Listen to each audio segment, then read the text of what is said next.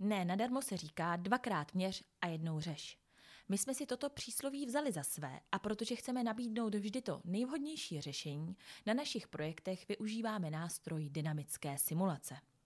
Ten nám pomáhá ověřit si dopady změn ještě před jejich samotnou realizací. Jak nám nástroj dynamické simulace pomohl při projektu automatizace, nám dnes do Logiocastu přišel povědět Jirka Dědeček, konzultant společnosti Logio.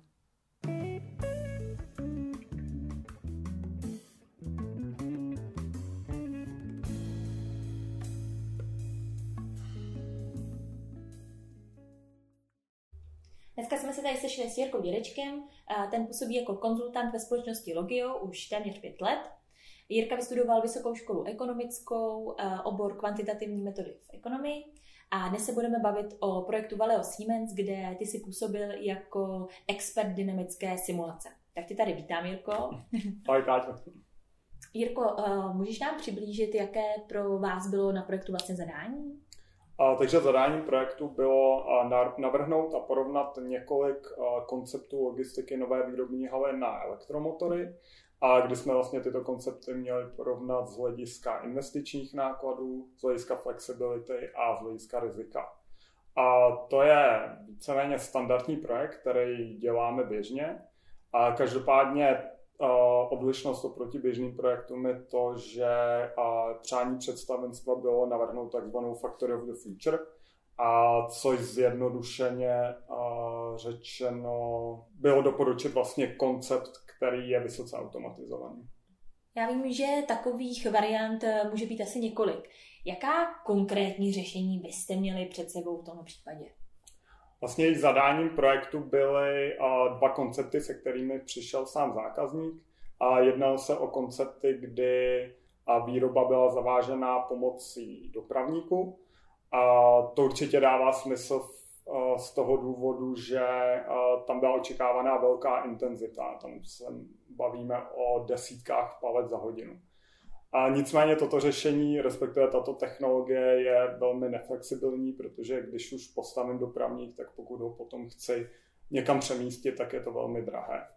A z tohoto důvodu jsme vlastně přišli se třetím řešením, a zavážení výroby pomocí flotily autonomních robotů, a kdy tyto roboty jsou schopny se pohybovat nezávisle po hale, bez jakýchkoliv navádění pomocí pásek a, a tak dále. A toto řešení vlastně bylo označeno za velmi flexibilní a i cenově konkurenceschopné. To asi není lehký výběr. Jak se v takovém případě volí ta nejlepší varianta?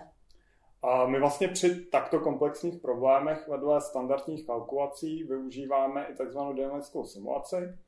Zjednodušeně řečeno, uvažovanou variantu uspořádání logistiky si namodelujeme bez specializovaného softwaru a poté zjišťujeme jednotlivé parametry a vlastně chování toho celého systému. A můžeme například zjišťovat, kolik manipulační techniky potřebuju, anebo jaká je průměrná doba reakce skladu. A to nám také dokáže odhalit, jaká jsou úzká místa a odstranit tato úzká místa v navrhovaném konceptu ještě vlastně před samotnou implementací. Z toho, co popisuješ, mi zní, že práce na projektu byla opravdu zajímavá. Co jsi užil nejvíc ty osobně? Tak uh, pracovat na projektu, kde se uvažují moderní technologie, je vždycky super, protože vás to posouvá dál. A vlastně vývoj v oblasti robotů za poslední roky je neskutečný. Ještě nedávno roboty jezdily pouze po předem definovaných trasách a uvezly možná tak jeden box. A v současnosti už roboty opravdu jezdí autonomně v prostoru a transportují náklad o váze 1,5 tuny. Takže to je, to je super sledovat ty, tyto technologie. A zároveň byl jsem hrozně rád, že projekt měl pozitivní odezvu a vlastně naplnili jsme očekávání zákazníka ohledně of the Future. A kdyby oni vlastně implementovali koncept tak, jak jsme ho předložili, tak by se jednalo o jednu z největších implementací AMR robotů. Tak jo, super. Díky Jirko za rozhovor a ať se daří i nadále. Děkuji.